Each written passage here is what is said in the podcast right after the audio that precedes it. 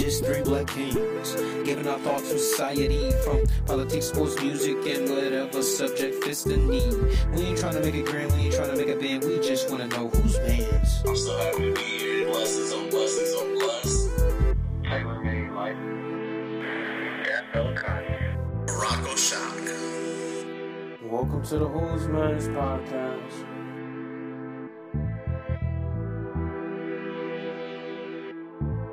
What up, though, everyone? Welcome to another episode of the Who's Mans Podcast. I'm your host, Ron the Don, a k a. Mister Taylor Made.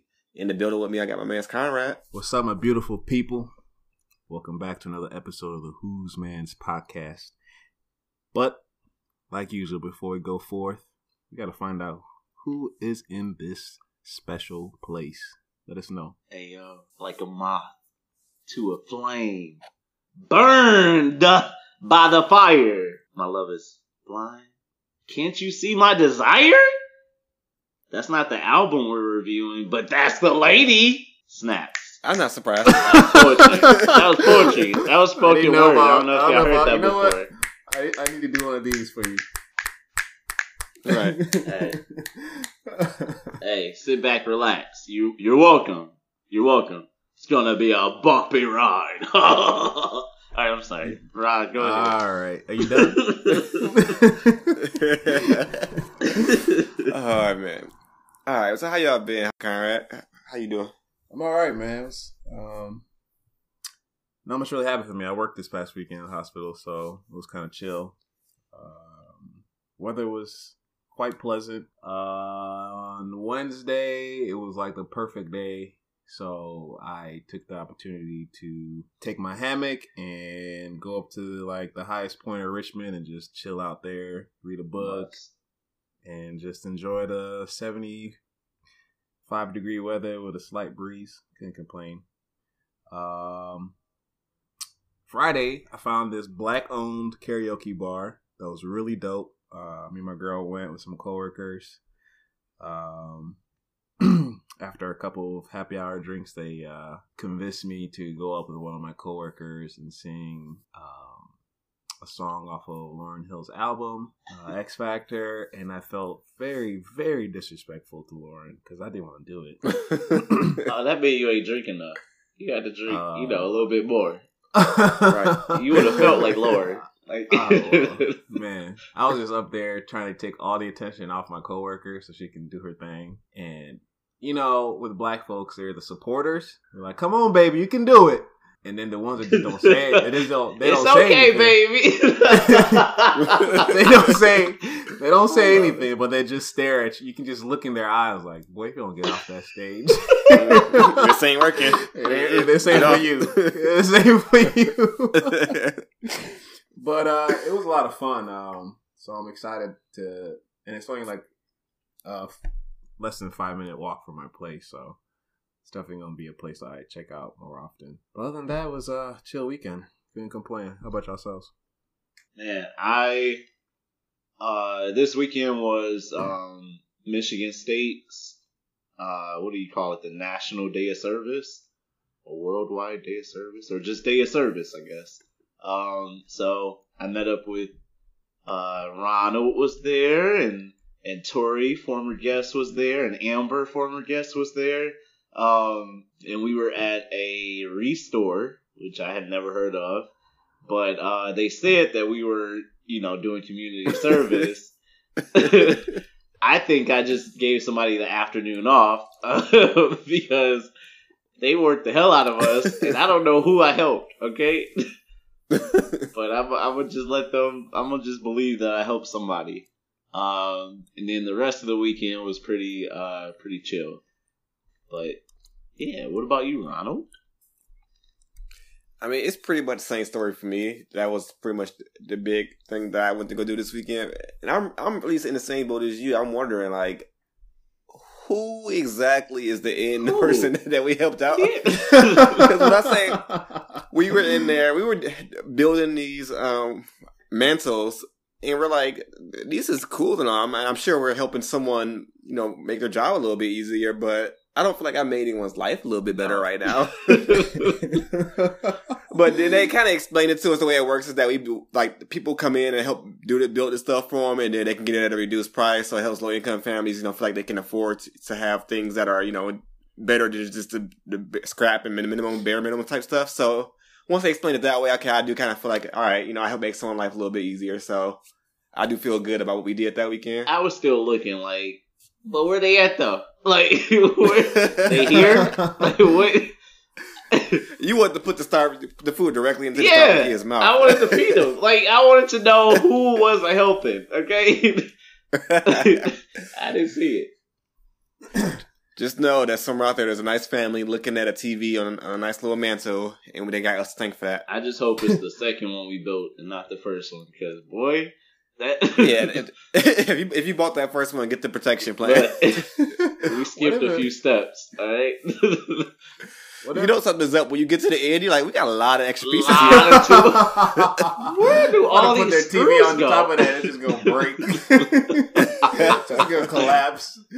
Man, we start finding like, pieces. Like, oh, was this part of it? Oh, okay. Right. Just push that to the side. Push it to the side. It's all right. It's all right. Oh. Look, it's structurally sound at least, so I think we'll be okay. We won't have to worry about getting, nobody getting sued. What if IKEA was the main, like, IKEA was just like, you know, we're going to send all this stuff and tell them that they're making it for some families, but really just going to, you just set up a whole display for their store. Hey. Well, it's a good hustle. Low-key, low-key, I got a new respect for IKEA, because when you build IKEA furniture, it all makes sense. Like, hey, follow... Follow the path that we're setting out for you, and you will get this done in like an hour.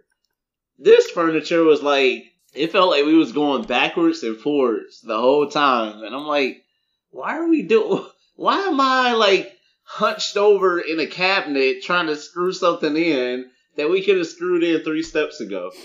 But hey, maybe I did it, maybe I didn't. We'll find out one day. One day. So, So shout out to IKEA, basically, is what you're saying. Right.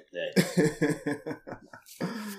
All right, so speaking, yeah, speaking of big superstores, let's go ahead and get down to business. We got one we need to talk about tonight. So Who's Mans is Amazon.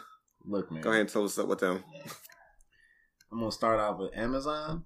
You need to mind your damn motherfucking business. Because Amazon's out here just trying to get in all our personal lives. I get it; they're like the most trusted. Um, what do you like as far as like customer and delivery um, company? They're like the most trusted out of all of them. But yeah, I feel like this convenience thing, the world we're living in, is just getting too out of hand. Because now Amazon just started this. They just launched this. They're trying out this thing where.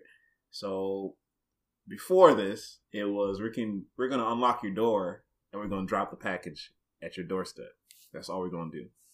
So there was a whole issue about people like stealing stuff and even like leaving the package at your door. People were stealing it, so they're like, you know what?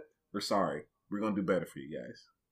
So then they decide that the next thing is we're gonna de- open the your trunk. Or your car, and then deliver it there. Like, you be at work chilling, and then you... It's going like they're doing this thing with through G M and mm. some other companies.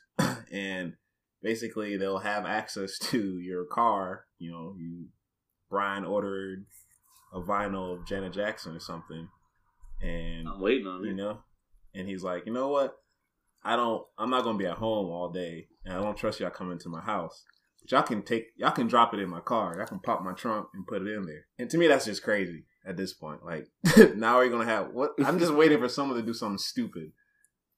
You're going to find some something crazy in your car because of Amazon. Kilos. Right? Like, that's the first thing that popped in my head. You're going to have an oh, Amazon wait a minute. guy who has a side gig. He's like, you know what? I got to get rid of this, you know, some kilos. I got to find a way to hide them. Like, I didn't buy this. What do I do with this? Is this baking soda? What do I do? God. I, I, I just want to know who is giving a stranger, because they don't know who Amazon sent them the permission to go pop their trunk and just and supposedly put a package in there.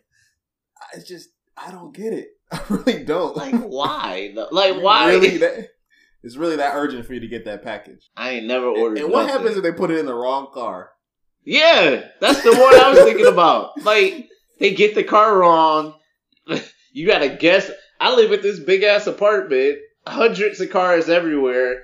That person might not even live here. I ain't gonna never see my stuff again. Now I gotta call y'all and go through all this stuff. Man, if you don't drop off my package to the front door, like, it is not that that serious. I can, like, at, at this point, if you need it that bad, take your ass to the store and go get it. Exactly. Exactly. That's what I was thinking. Man. And you know. I'll never forget when Ron sent us that Snapchat of that package they found, he found waiting for him, and they hid it under the mat. Remember when they sent us that? Like, I was so pissed. Like, I, big ass rectangle, square ass box, and they put it under the doormat. Just, the doormat is sticking up completely at all sides. Just obviously, ain't like, had shit. Like, they'll never notice this. I could just, I could just picture the Amazon dude saying, "Well, I can't get in the car. I just put it under the car. No one can see it there." And just run over your package. Run over your package. And then Amazon, like, "Hey, that's on you, bro. We didn't tell you to run over your package." Right, like, hey, we delivered it. That's what you said, right? Okay. So what's the problem? Man, anyway, it's just well, getting, like you said earlier, though, like, why this whole convenience thing? Like, I know we all want to be comfortable. We all want to get stuff faster and all that. But, man, to the point where we giving them keys to our house or entry to our house, entry to our trunks and stuff like that. Like, strangers that we don't know. Like, when did we get here? Like, when did this start happening? I'm, like, thinking back to college. Was Amazon big in college? No, eBay was. Still, eBay was still popping in college. I ain't gonna lie. Yeah, I ain't never know how to use eBay. Ever. I just didn't know. Yeah, eBay did me dirty, man. Ordering things and then getting the wrong thing. Yeah. Damn. It got me. How many times you get scammed? One time. It was only once. Never again. It was a That's good. That's right. What he meant. One time I'm going to admit to. Nah, you really got to multiply that by three. It doesn't, it it doesn't help when, when you got Jared and Austin you, you cracking jokes on you all, all week when you get a, when you get a broke-ass, non-working phone. Remember, you, you guys remember Google's first like smartphone? Like it was like yep, the slide, like the slide one with like the key. It always looks like a Nokia slide, but it was Google's version.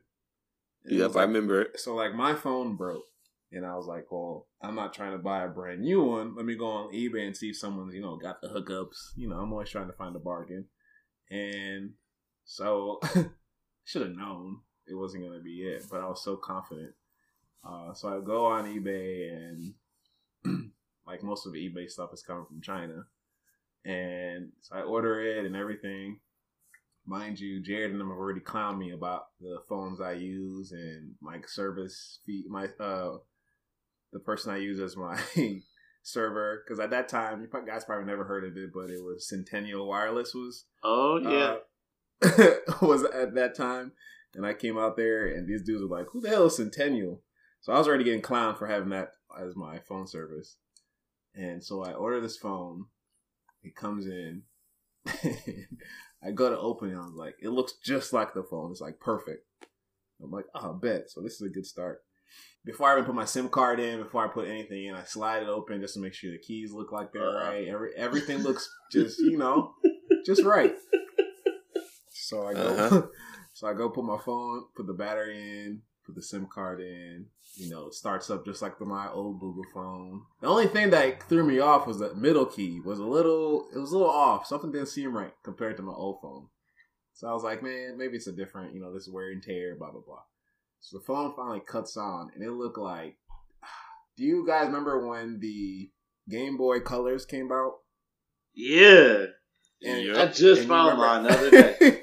And you remember how the screen, like the screen looked, with the colors and like the pixels and stuff? That's how my phone turned on once it finally got to the home screen. Wait a minute.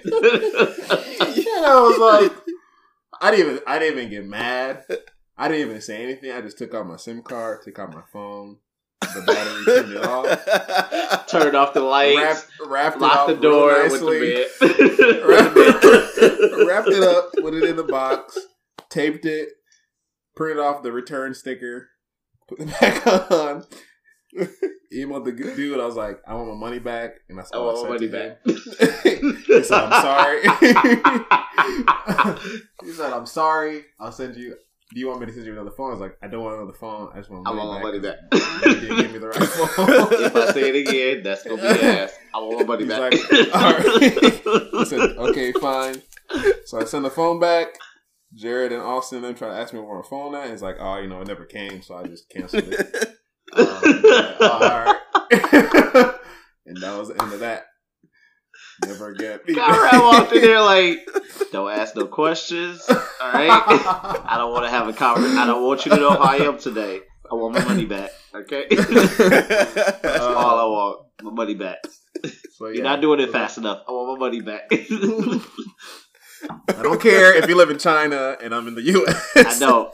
Get money back here now. It's my money and I want it back. Exactly. Oh, oh man. Yeah. So, anyways, Amazon. Y'all be man. y'all be careful. I feel like it ain't even Amazon. People do better. Like, right? Who's the bigger Who's Mans? The people that sign up to me. You're the ones.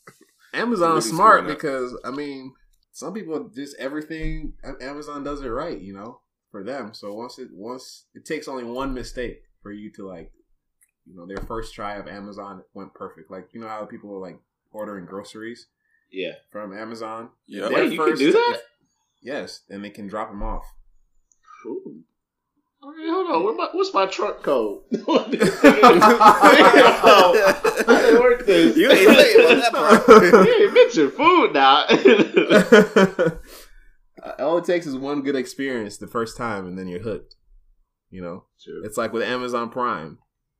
The first time you got the package, the next day it was a wrap. You you were using Amazon Prime every single time you order something. Because that shit used to feel like. Uh, a sci-fi movie. Like, wait, I order something and you don't have it here tomorrow? And then these foods got so good with it, they was like, hell, we might have it to you today. If you, right. you play your cards right. Fuck around. If you catch me when I get my morning coffee, I might get you. I thought it was witchcraft. Like, you can never get a package on Sunday. And you can get a package. You order something Saturday, it'll be here Sunday. Sunday. Like, like you, it fell out the sky. Like that's how that's how it's gonna be soon when the drones come through. True. Hey, that's what I'm more scared about. Hell, the drone. open open like, the door and a drone a drone hands you your package. And then right. Hi, Mister. Hi, Mister Brian. Here's your package. Here's your your eight pack of deodorant that you don't need at one time, but you ordered anyway. First of all, it's not your business, drone ass. Like, right, I'm gonna tell you to scan my package. This is actually dropping off, right? uh, uh, all right, who else we got out here screwing up tonight? Who else? Who else? Man's we need to call out. Who else we got? Oh, we got uh this Pennsylvania golf club that for some reason decided to call the police on these black female members who were just out there having a girls, you know, girls' day, uh, trying to enjoy their membership because maybe I don't know the whole rules on the golf course. I've only been once in my whole life, but um, so this other golf member was playing behind them, and his son is the co-owner. Co-owns the club, so he must have felt like he was some type of special because his son owns the club. He can speak and talk to whoever he wants in any manner. So he goes up to the one of the ladies who is um, an attorney and the head of the York chapter of the N double A C P, Sandra Thompson, and so she's a well-known, um, powerful, strong black woman. That's known everywhere. So, first of all, this dude probably was just like, this is another black lady I'm talking to. and didn't know he was coming incorrect.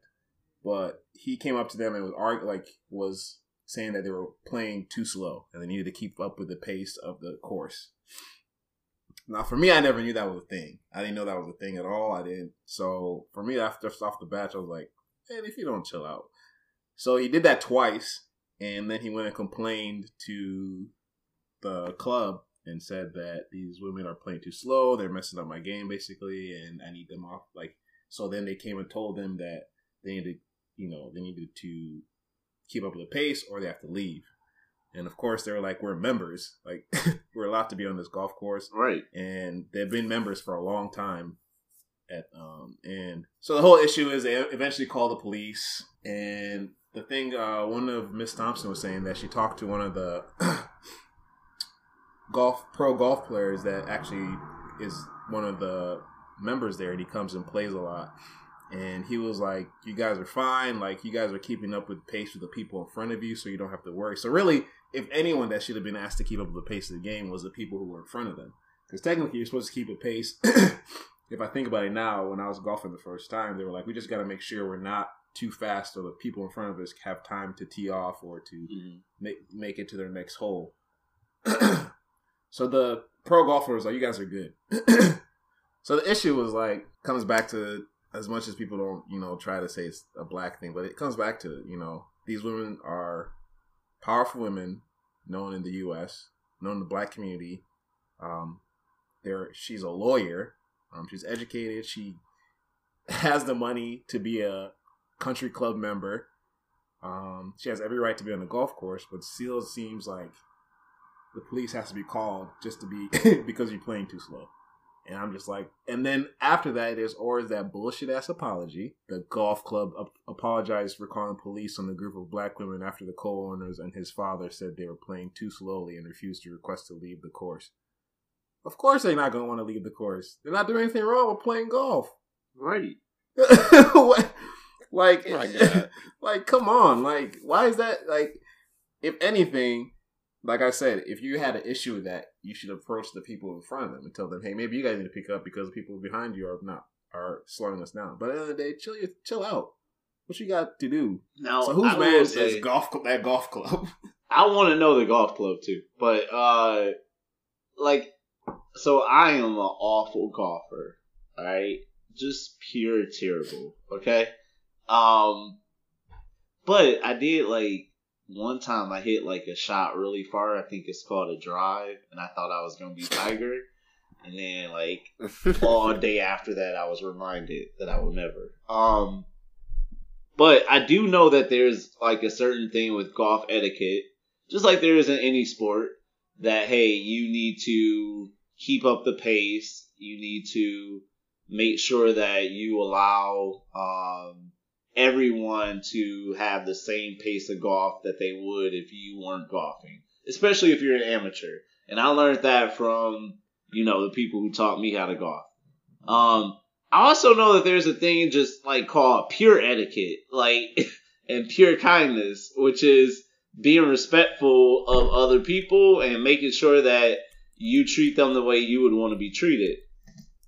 And my issue with this story is one, the fact that these women were not, uh, like you said, Conrad, they weren't like, they weren't first thought of as uh, members of the chorus.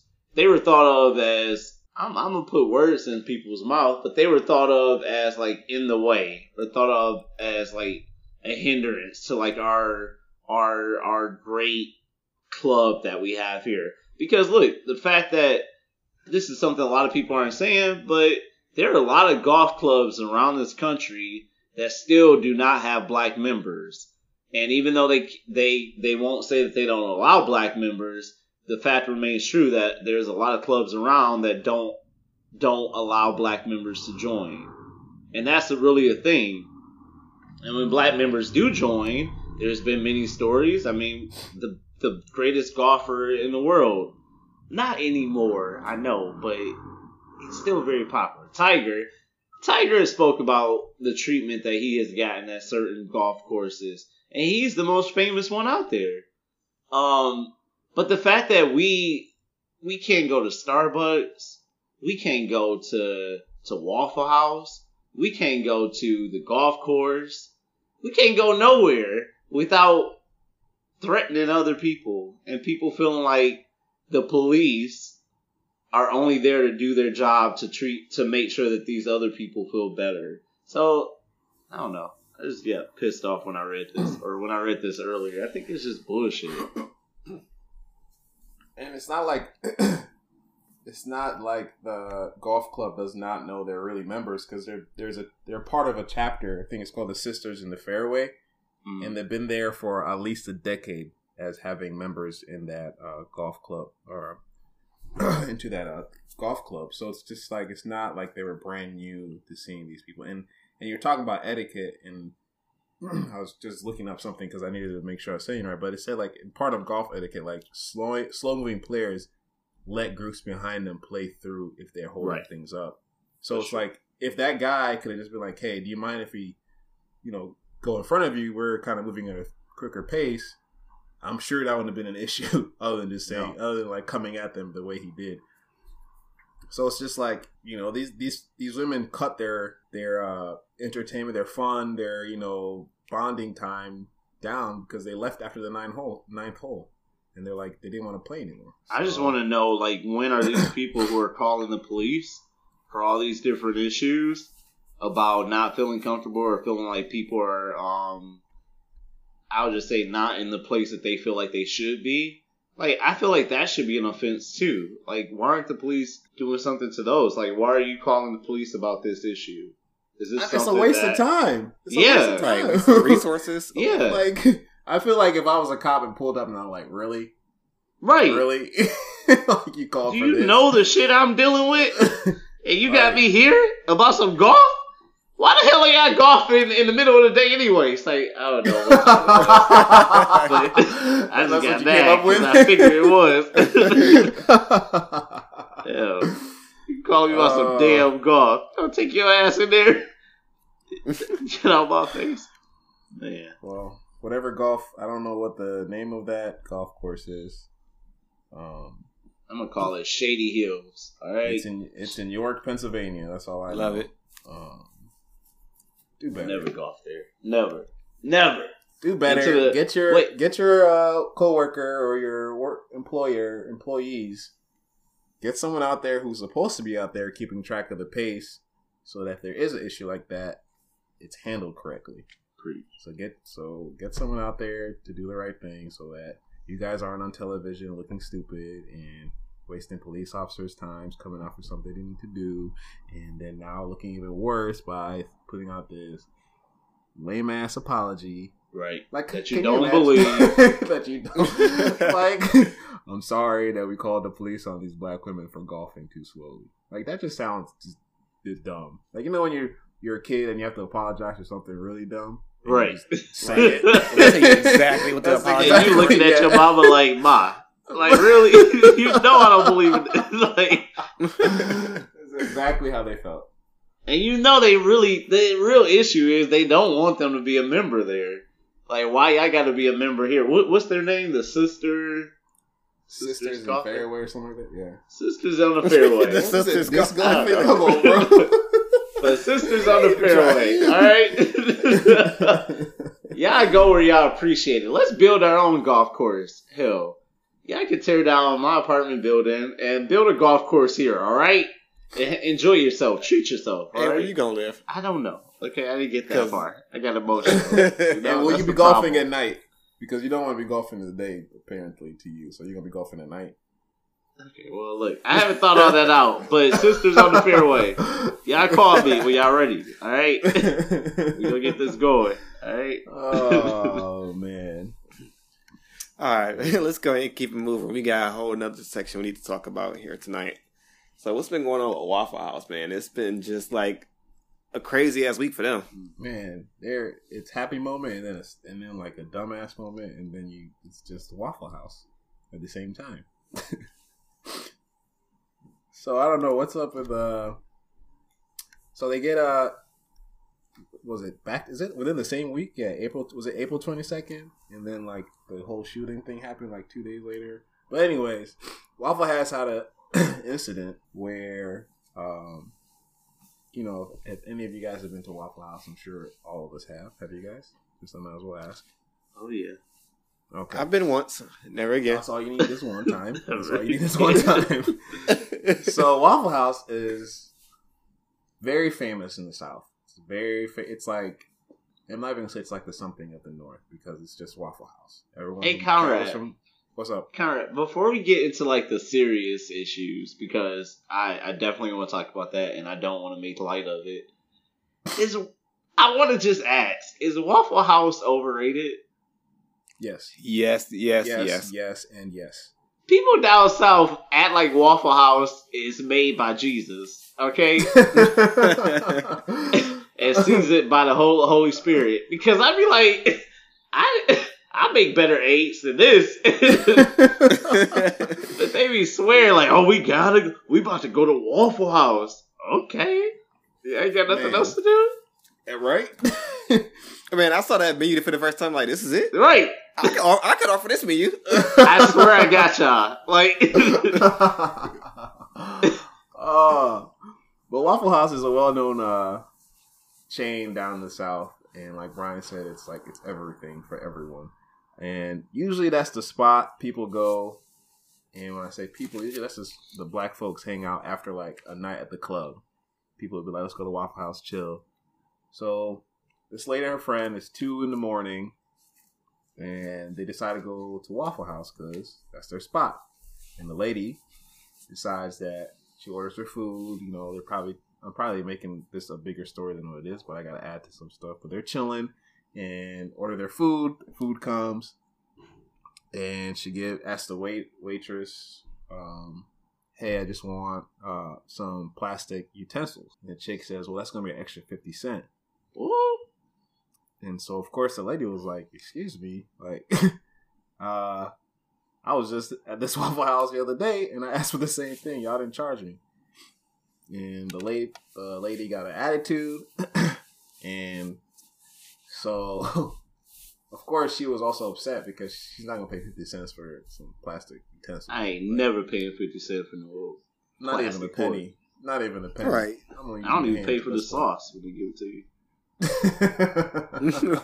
So basically she um dismisses the, the waiter leaves and come and then like they're having their own conversation and this waitress decides that it's her place to like butt in and talk to them and I guess that just sparks something with the lady um so she's already mad about the service and being asked being charged money that is none that she's never been charged for about the utensils. A police officer is called because they're, you know, she's being loud or, you know, refusing to leave and all this stuff.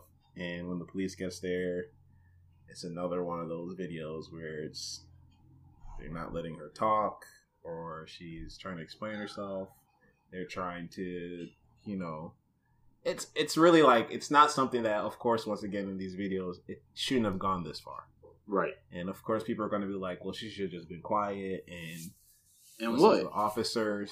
But I'm just asking you, how would you feel if you got just called for the police because you refused to pay fifty cents for plasticware that was never, it's not, it's nowhere in Waffle House, unless it's a new policy, but I'm sure it's not saying that, unless it's in, like, fine-ass print down at the menu, if you ask for plastic utensils, it's going to be fifty cents. But it's still, that does that wasn't the point. The whole point of the issue was the force and the aggression the officers used to a lady who was not really trying to be aggressive back to them. She just wanted to explain herself. And what makes it worse was these police officers pulling her off the chair and, like, she's being exposed. So her breasts are out and no one is, like, they're, it almost looks like they're pulling her skirt. As the, her breasts is, are, are out, like, it looks like they're still pulling her shirt and... You know, so she's basically half naked, being exposed. Um, she has she's trying to get one hand behind her back, and then one police officer. Of course, she's also asking like, "Why are you guys doing this to me? Like, this this is unnecessary." One police officer decides to put her hand, her his hand on her throat. It looks like she's he's like like choking her, and then that's when the the film. I couldn't watch the whole film. Like, I just stopped after that because I'm just like, here's another example of over aggression.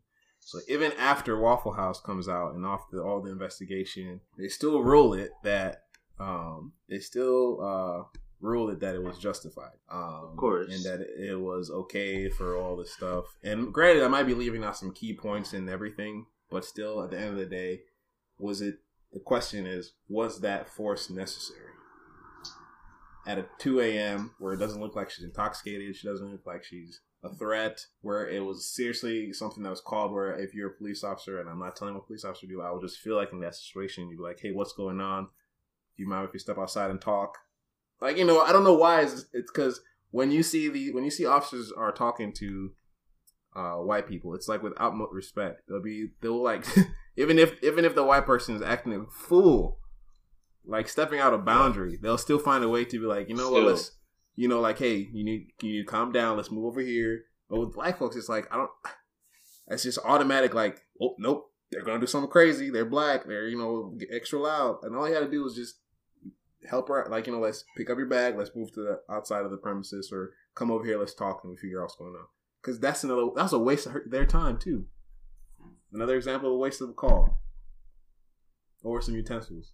Like Conrad, when you when you first said like the feeling of trying to defend yourself and not being heard, or not, or knowing that you really can't do that, that's like the worst feeling ever. And to be in that situation where not only are you not able to defend yourself, but now your life is in danger. Because for fifty cents, I mean, hey, you could you could say, hey, she could have paid it or they could have gave it to her. But either way, for fifty cents, the police has been called.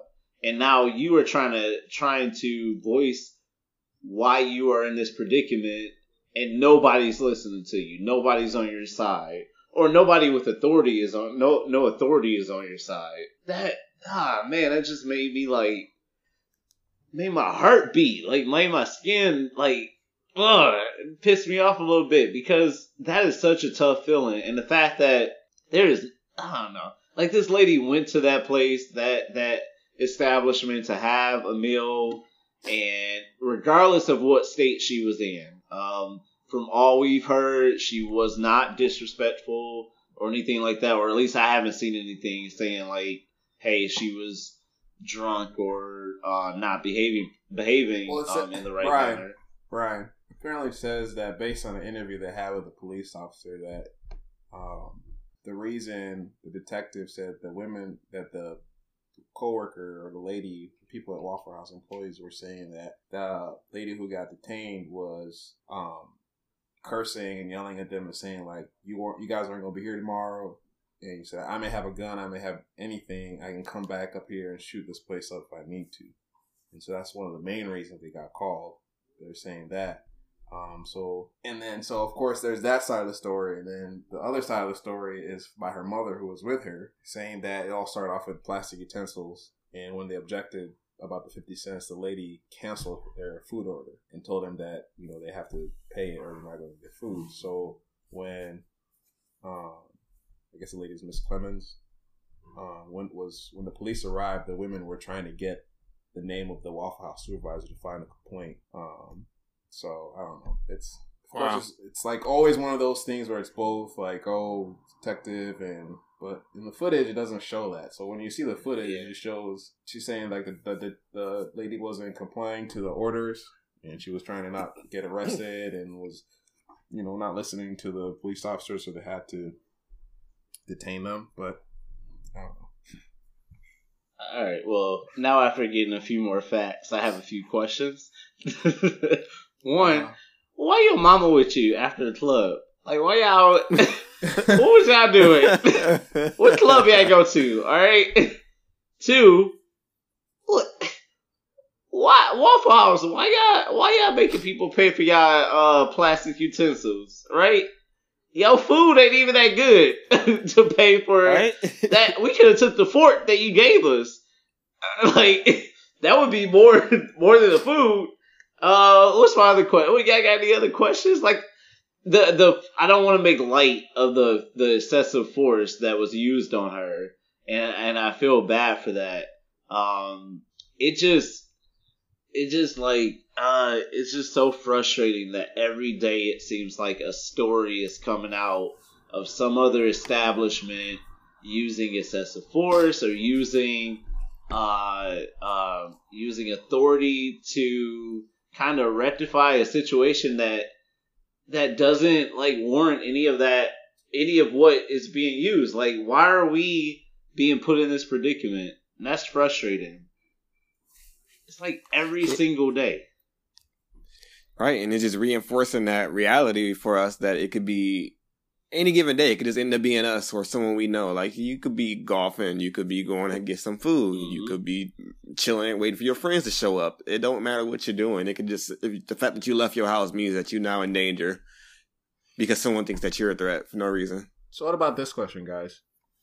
Um, So we see this pattern of this is nothing new. This is an everyday thing for us now.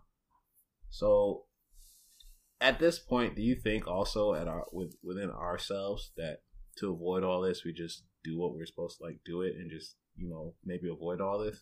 And I guess what, what I'm saying mean, is like though? what I'm saying, like, I guess in like in her situation, I guess what I'm trying to ask is if she had complied and was like, all right, let's get out. Let me get out and talk to the officers other than, you know, from the jump, like saying, no, you guys can't arrest me. You're not listening to the orders of the police officer. We have seen what the end result is, right? Yeah. Does it hurt to just do what they're doing and then defend yourself when you have the right people around you, you know? I mean, the other we... part of that would be like, hey, if she... What... Hell, we've seen people be in compliance with officers and they are shot dead. Yeah. So, I mean, like, what... It's almost like you're damned if you do, you're dead if you don't. So what do you do? Right. I mean, what it comes down to me is that we shouldn't have to earn humanity. We shouldn't have to act a certain way to be not be treated like we're less than the cops that are uh, in these situations or whoever that authority figure is. Because, you know, I, I, I get tired of hearing that. Like, maybe they should just listen to them or maybe they should have just done what they're saying. And at the same time, like, thinking about them, like, at this point where it's like, like you said, damn if you don't, damn if you do. But don't you think it's just better just do it and avoid getting, you know, I don't want to be like, yes, massa type thing, but like, I'm not going to, it's not going to, nothing's going to happen if I, or it's going to get worse if I try to talk, if I try to, you know, explain myself, if I try to get loud, if I show like, hey, calm down, other than just, you know, getting up and saying, all right, let's just go and I'll have, I'll give my piece to the officers, tell them what they need to hear, whatever, tell them my side of the story, or even wait till I get a lawyer and tell the side of the story, than just to try to be forthcoming in the moment. Only just because of what history has shown and also what the, this is nothing new. And I'm just saying, like, I feel like for me, if I'm in that situation, like, like I was thinking about it the other day, like, man, if I was in a situation with a police officer right now, like what, even if I wasn't doing anything wrong, I just feel like, you know what, I'm just going to shut up, do what I have to do, and go. If, if they're charging me with something, if I did something wrong, if I got a pay ticket, I'll defend it when I know, like, you know what, I have the system. I can't even say I have the system behind my back, but I just have, I'm not in that situation where something bad could happen. So that's you why I also, think, I, also, I also think about it that way at the same time, because we can always try to point the finger at the police, but it doesn't look they're going to change anything, right? Most of the, most of them are. I don't want to say all police, but most of them are not going to change their tactics. Yeah, so for our survival, like, at the same time, we can we have to also think about us and trying to avoid confrontations like this.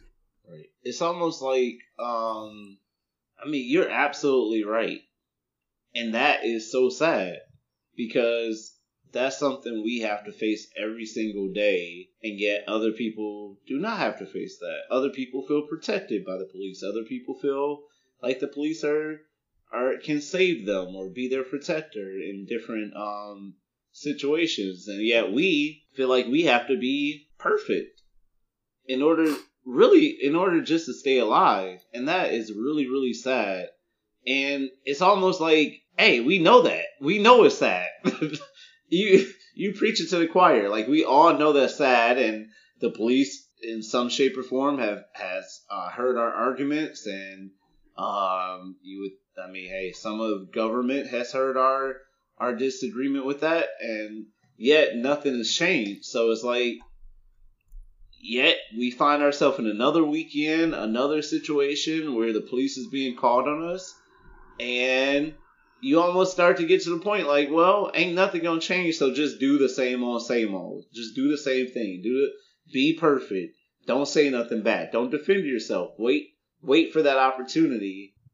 It just still feels like you are damned if you do, and hopefully, hopefully nothing worse if you don't. But it's it's just such a tough situation to be in, and that's that's that's living black in America. That's living brown in America. That's every single day. That's it's it's frustrating. It's frustrating. Yeah, so it sucks to talk about stuff like that, but at the end of the day, we still got to talk about it. Um, so I don't know. If you ever put put in a situation like that, I guess it's it's up to you to decide what you want to do, whether you want to defend yourself and try to do the whole, you know, I didn't I did nothing, I don't deserve this, or you can just choose the other route where you just comply until you get the chance to defend yourself or speak. It's one of those situations you just have to go one way, go the other way, and either either route you don't know what's going to happen in the end. But on the plus side, though. Hey, wait, Conrad, just before you say this, and I, it's just popped in my head. I was listening to the um, the Breakfast Club, their podcast, which is pretty cool because you don't have to listen to the whole radio show. You just listen to their content for the whole show. Um, uh, shameless plug for them. Uh, but they were uh, talking about a different situation that happened, but the ultimate question that they um, uh, sent out to their listeners was, do you think that racism no longer exists? And when I, I hear some people, I hear a lot of, whenever stuff like this happens at Starbucks or at, at uh, Waffle House, it always trends on Twitter. And I just have, I don't know why I do it, because it always makes me upset, but I always feel the need to go look at the comments. And I see a lot of, well, why didn't you guys just comply? Why didn't you just say, why didn't you just do what they were saying to do? Or why didn't you just, whatever it may be, act in the best behavior? So the Breakfast Club asked this question, do you think that racism still still exists? And it was really interesting to hear people call into their radio show and kind of give their perspective.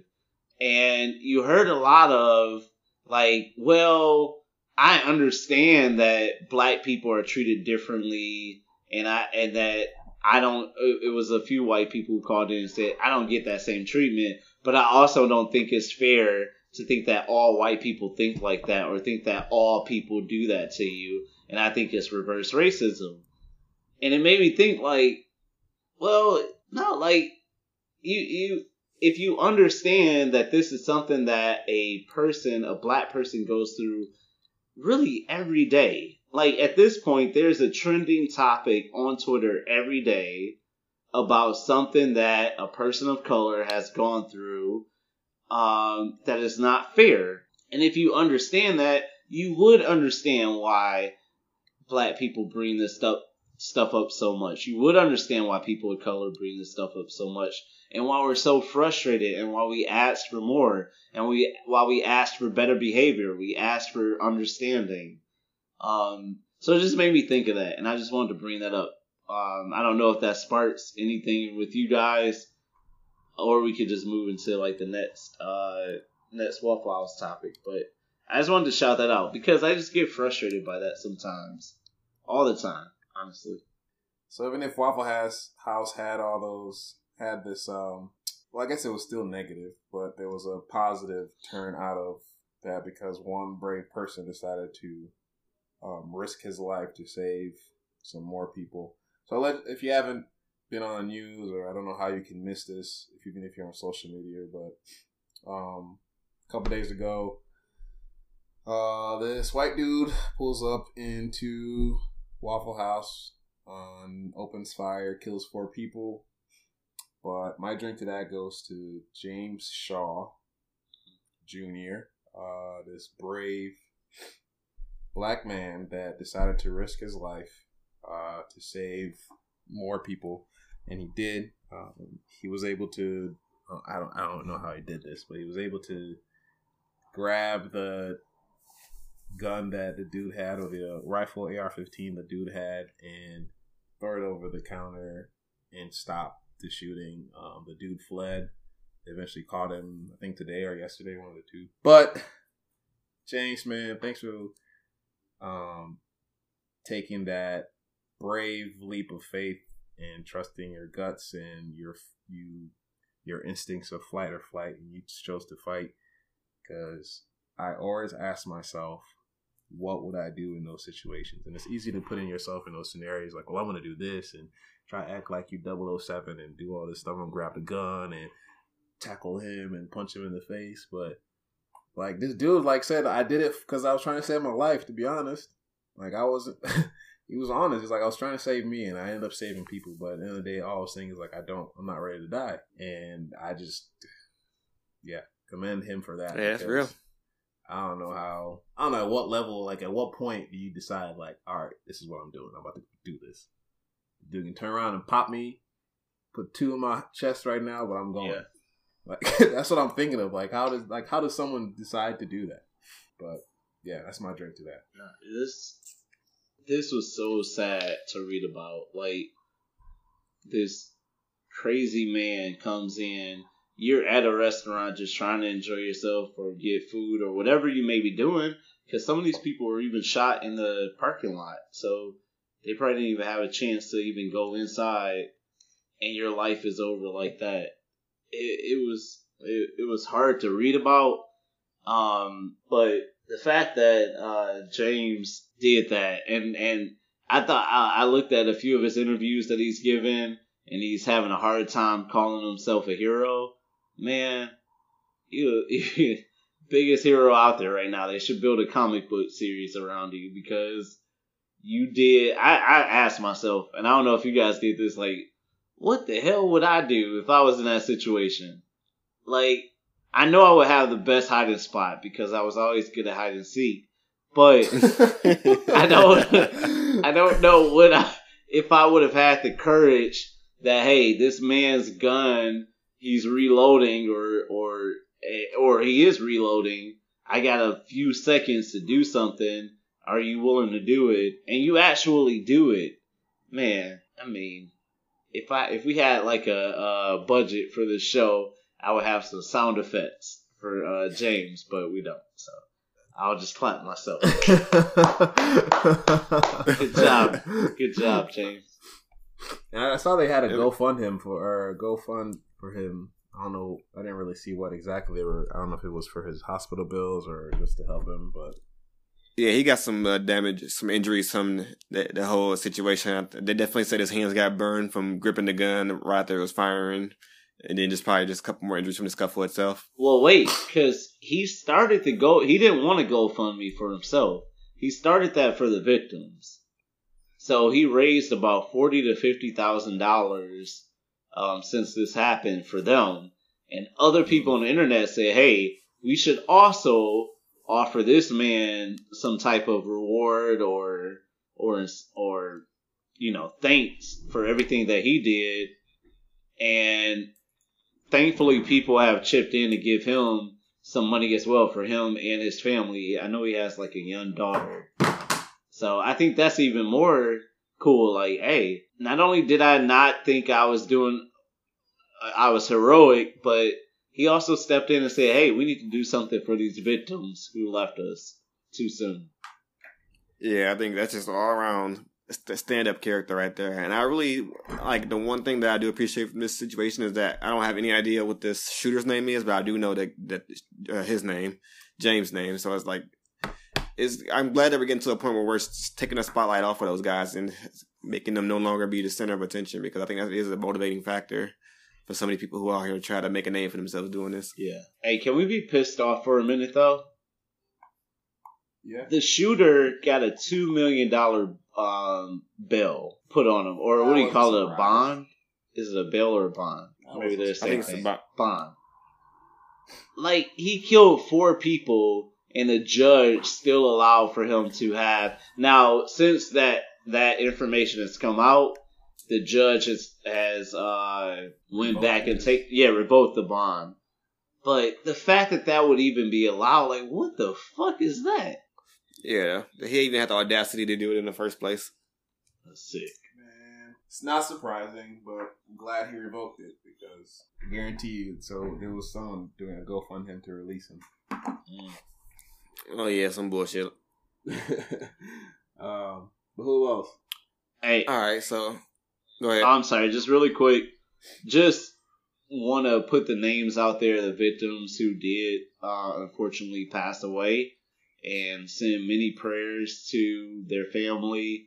Um, there were four victims, and the fact that they were so young made me so sad. There was uh, Joe Perez, who was twenty years old. DeEbony Groves, who was twenty-one years old. There was uh, Tehran, and I apologize if I'm saying this wrong, Sanderlin, who was twenty-nine years old, and Aquila Da Silva, who was twenty-three. So... Uh, God bless uh, to all their families uh, and friends, and just praying for the best for everybody out there. Yeah, rest in peace to them. All right, so before we get into the main event for tonight, there is one quick pit stop I need to make here, because on my episode last week, I had a very joyous moment where I was welcome. Go ahead and laugh it up. I was welcoming Kanye back to Twitter, mm. and I think that was really just a short-term amnesia, because honestly, looking back on it, I don't know why I was happy that he was back. Because when he left, I was happy that he left. Because he, he's doing the same shit that he's doing now. Well. So, I mean, it's been a whirlwind of a week to be a Kanye fan. Yeah. Like, I'm, I'm not even gonna lie, y'all. I'm like super close to muting him and his name. Whoa! Like, whoa! Wow. Wow. I've been seeing so much negativity on my timeline that I'm just, I'm ready to react, first off. Like, if anyone comes to me with negativity in real life, it's, it might be a situation. So I'm, I'm just going to try to remove all that negativity from my life, including the stuff that he stands. So I'll also say real quickly about his statements about supporting, wasn't it Candace Owens? Like, I like the way she thinks, and, and the whole right-wing political stuff that he's been kind of... Teeter, to- teetering towards lately. Mm. On one hand, yes, it's disappointing, but on the other hand, I'm not really surprised. No. I mean, he's been on that road for a long time. Before he went silent, he was already kind of saying those same type of things. And then he's known from, he's been known for the past few years just to be saying these random off-the-cuff things to get people talking. And really, at this point, I feel like it's, it's just part of the rollout process at this point. Because if if I go back to think about the last time he was doing this, it was when Life of Pablo was about to drop, or when he was on tour, keeping people interested about that buzz. And it makes sense now that he has the album and a half and the three more he's producing coming up, that this is right on time for the rollout to start. Because right on cue, literally every day, Kanye's name is back in the headlines, mm-hmm. back on the timeline. And all he has to do is put out these random non-sequiturs. They, they don't even really have to engage in conversation with anyone. All he has to do is just put it out there, and the conversation will flow from there. Mm, sure. So I, I will admit I'm disappointed in him. I can't act like I can support the stuff he's been saying or agree, say, say I agree with it.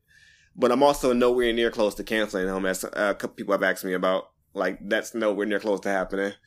I think for someone that I appreciate as much as him, I would have to draw the line at hurting people. So yeah, he's saying stuff I don't agree with, but as long as he's not actively hurting people, I'm probably still going to keep listening to the music. So, like, someone uh, addressed this question who's saying that, and I would ask, do you think you can, for instance, like how he was supporting um, Candace Owens, um, do you think he you can support someone as far as in their, like, their guts to, like, stand up against what, quote-unquote, they'll say, um, what's the word I'm looking for, challenging the conventional black thoughts? Like, do you think he is approving that, or he's just liking her fact of being bold and going against the grain in his tweet that he said about her? Can you do both? I mean, can you like what she's doing as far as her steps of doing it and not liking her actual final product? or what her whole persona is about. Yeah, I'll say that I'm not gonna pretend like I'm I can interpret what Kanye was saying, because yeah. as much as I would like I would like to believe that that's what he meant by it, he could have also come out he could come out tweeting right now while we're talking and just saying, I, nope, I agree with her. I believe everything she said. So I'm not gonna pretend like I know for sure that's what he meant by it. But if that is it, then yeah, I do think that is something you can do, because I think that to a conversation that I've had with a group of friends in the past that's along those similar lines is that you can totally agree with someone's mindset or admire their their uh, capabilities without agreeing with, with what they actually did. And I mean, it's a trigger warning, but the greatest example of that would be Hitler. Mm. And the reason why mm. I say that is because when I was talking with a group of friends, there were a couple of us that said that we think Hitler was a great leader, even though what he did was horrible. And of course, we don't think that anything he did was right. The fact remains that he was able to lead millions of people to believe in what he believed in. Mm. So you got to say that at the end of the day, the man knew how to lead. So even though I don't agree with what he did, I can say that I agree that he, he had skills. And I think that's along the same lines of what Kanye's saying, or what I hope he's saying. Right. Hmm. Be shocked. I just wonder, why is Kanye saying what he's saying? I I just feel like it... I do feel like it's all calculated. It's all part of some uh, marketing ploy. I read an article today that Kanye fired his whole management team. So he fired his longtime manager who's been with him since uh, pretty much the start. He fired uh, Scooter Braun, who has been with him for like the last three, four years. Uh, Scooter's also the manager of uh, Justin Bieber and Ariana Grande. Uh, and he also fired his lawyer and publicist, I want to say. And I'm, and and they are all saying, no, you got to say their part too. They're all saying that uh, they fear for Kanye, that he is not mentally stable, uh, and that uh, they feel like he needs some help. Which I'm not saying nothing, because I don't know the guy. Uh, if you remember, he canceled his tour last year um, because there was some type of illness going on. Uh, I I just wonder, like, why is he doing this? Why is this? Uh, why is he doing this? And what's going to be the effect on the people that he's promoting?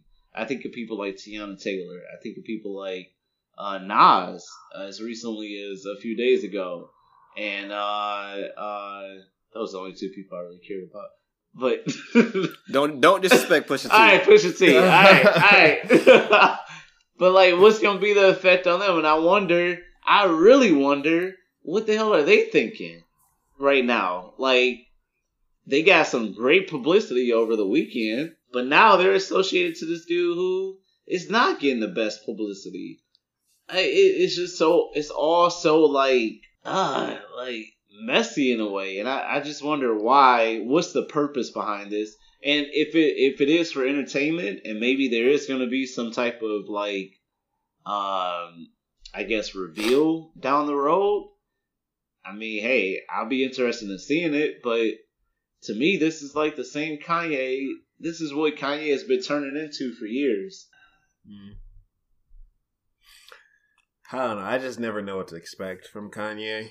So I'm just going to go off of his positive tweets that he was doing before all this happened recently. So... Because like Ron said, he can go back tomorrow. He can switch it up tomorrow, actually, and say, you know what? I don't like Candace. So... or I was joking. He really oh, could. You know, it's part of my right. book. He can do it. He can say anything. But um, at the end of the day, it's Kanye. He's unpredictable. Um, you don't... I just was... I was really just more interested because Ron's a stan, and, you know, you can't speak bad ill about Kanye. So I just want to know how he felt about it.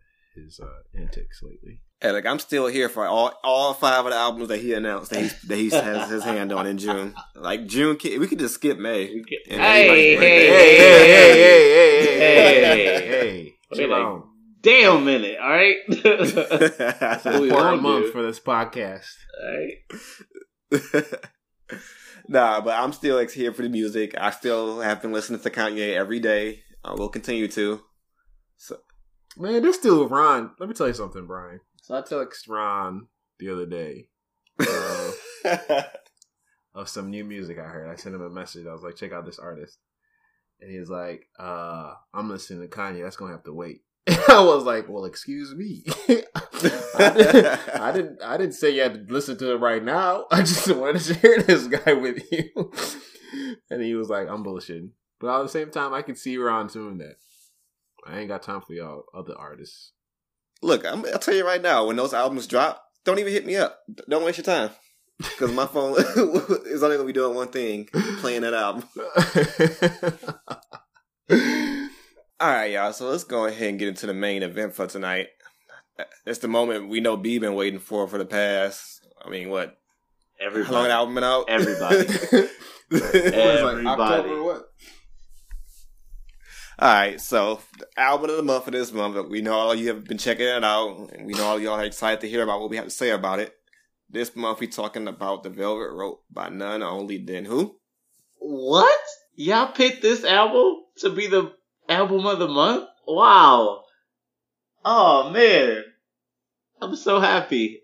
I can't believe y'all picked this. You could have picked any album, but you picked this one. Thank you. I love y'all. I love y'all. Wow. I didn't know you I guys you, were such God, big you, fans. You would think you had a hand in making this out. Man. Okay, have you read the Wikipedia page? Okay. I, I, I, I have not. Looking the, at right now. In the last hour. All right, B, go ahead and kick us off with the introduction. What you got to say about this one? All right. So, look, let me start off by saying I was really nervous before this podcast.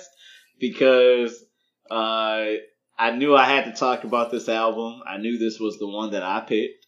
And uh, like all the albums we picked, it means a lot to me. Uh, this album has uh, has been there in, in many different ways uh, for me throughout my life.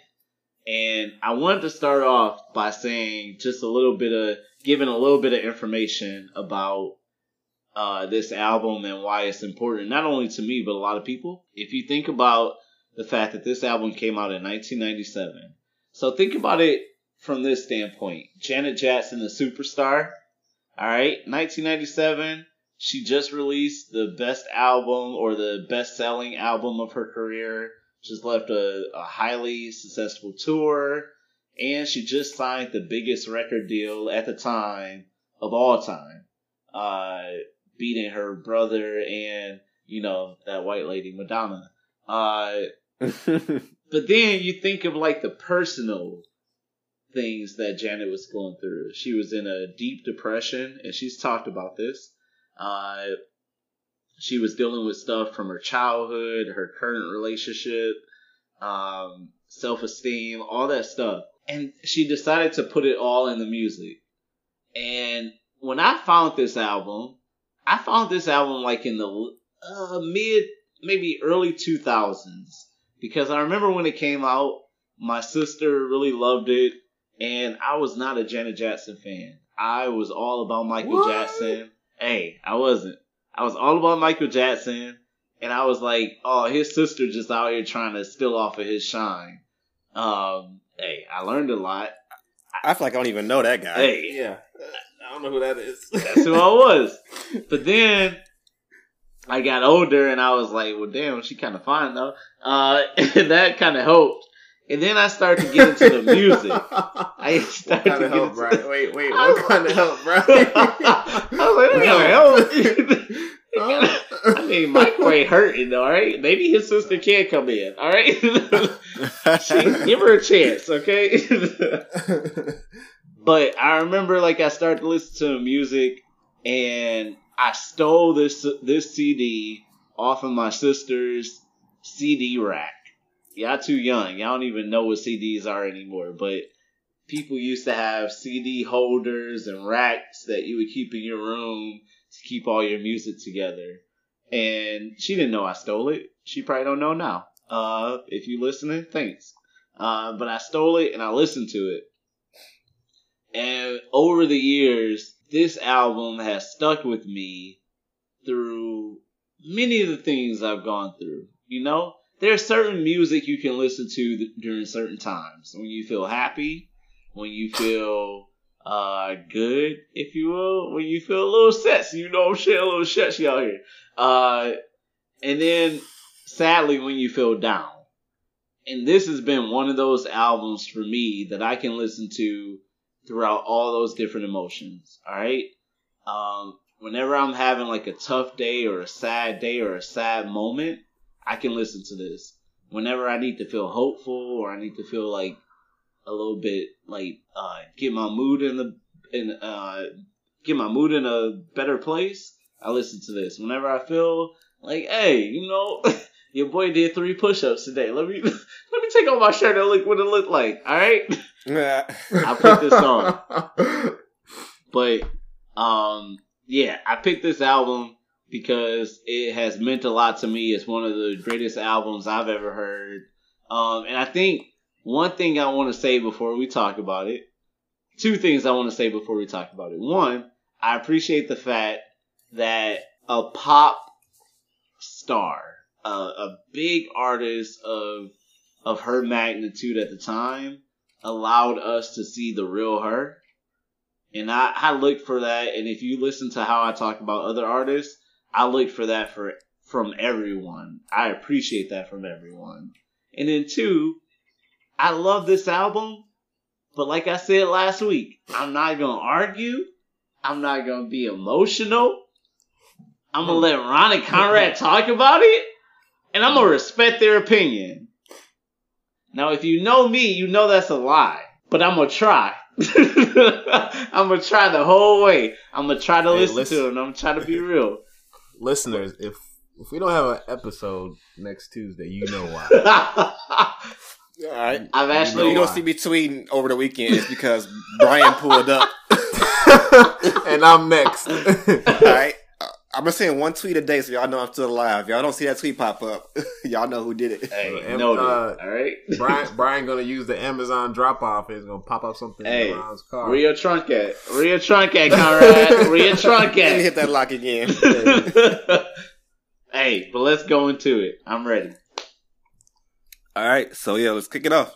No, I'm nervous. So you know we got I'm started nervous. off with the rating system. Oh, One through five, how many flame emojis you gonna give it? So I mean, B, we go ahead and start off with you. You know, we know what you're gonna give it, but just so you can put it automatically on record and make it official, how many flame emojis do you want to give it? You know, I ain't trying to fight because I don't fight no more. But uh, I give it. Nah, I give it. I give it five flame emojis. All right. Now, I don't think there's any explanation needed there. We've heard through the intro just for how much you love this one. Mm. So you you, you want to go next, Conrad? You want me to go? I'm gonna let you go next because man, if you say something bad, I'm good. I ain't laughing at you. All right, so I'm gonna give it my fair and honest opinion. I have to go with three point eight emojis. Mm. Mm. Well, I'm sorry, Brian. Now, I mean, just want to say this has nothing to do with how you guys treated my album. Oh, whoa, whoa! Um, that was Ron, by the way. uh, nope, it was you. I went back and listened. Um, yeah, but for me, uh, I had to give it a three point five rating. Plain emojis. Mm. You'll burn your ass, though. All right. Oh, Brian. Are we man. good? Brian? We good? Can we take a break? Can we keep recording? I mean, I'm shaking over here a little bit. Okay, let me let me ask you. I just ripped my pillow off. How is that compared to what you expected? Is it lower or higher? Uh, honestly, it's higher than what I expected. All right, that's a good start. Okay. Alright, so let's go ahead and keep moving on and listen yeah. to, and talk and talk about why we, how we got to that point. Well, we can't give Brian so, any chance to think about things, so we got to keep these this rolling. Hey, right? Hey, I'm there. Alright, so the first thing is like, how do you feel when you're listening to this album? And B definitely touched on this a lot in the beginning. So I'll say for me, the thing that you touched on that I pulled the most from this is that I felt like I got a connection to Janet that I hadn't, hadn't had before. So this is the first full album of hers I've ever heard. Up until this point, it's really just been the singles. And I have really didn't know what to expect. Like, when you listen to an artist's singles, I've learned that you really just, you can't use that as a determinant what you're going to get on their album, because they could hit you with a lot of curveballs compared to what they make for the radio. So when I came into this, mind wide open, just ready to see what she brought in, I was pleasantly surprised with just the level of intimacy that she gave with these songs. Like, I felt like, even through that first playback, and I didn't even get a full chance to say I really feel like I, I heard everything, but even just through that first playback, I felt like I had seen learn about a side of Janet that you don't get when you just are just a casual fan or when you're just a casual listener. You got to actually take a, pay attention to their art and listen to them give you a full project to get that side of them. So I got a feeling of closeness to her when I listened to this. What about you, Conrad? Um, yeah, definitely there was a, it was an emotional roller coaster. That's the, the best way I can put it. Um, and for me, the first time I listened to it, what captured me was a different sounds and like the mix of hip hop, the mix of jazz, the mix of I had even there was a thing called trip trip hop. Mm-hmm. Oh yeah, um, and that's something I never I had to like you know do some research on this whole album because I felt like it was so much I was missing the first time I listened to it. And granted, even if like I didn't vibe to it as much, I still feel like each song had a message, and like going back and like doing some research and reading about each song or the themes behind this album, I can see how it impacted a lot of people. Um, and I'm sure B-Shock's going to touch, go into depth of it about each diff- about the songs and the levels and how there was controversy even internationally and how some of these, this album was banned in Singapore at some point because of some of the messages it was sending. But there's some stuff I didn't know about Janet when I'm reading about this album and finding out who she was and what she supported and who she cared for. And yeah, so for me, I, the best thing I could listen to was the emotional roller coaster. And I just um, appreciate how she mixed all these different genres together as far as soundtrack to put this, I guess you would say, a story together for everyone. Um, but that's how I felt listening to it. Do I go? Be shocked. I don't know if he was still there. I was, I was hey. And he's look. I, I kind of said how I felt, how I feel every time I listen to it. Um, I think I just want to take some time to give a shout out to uh, Jimmy Jam and Terry Lewis, who are uh, Janet's uh, partners. Whenever she records an album, majority of the time she records an album, the fact that they would bring all this music together.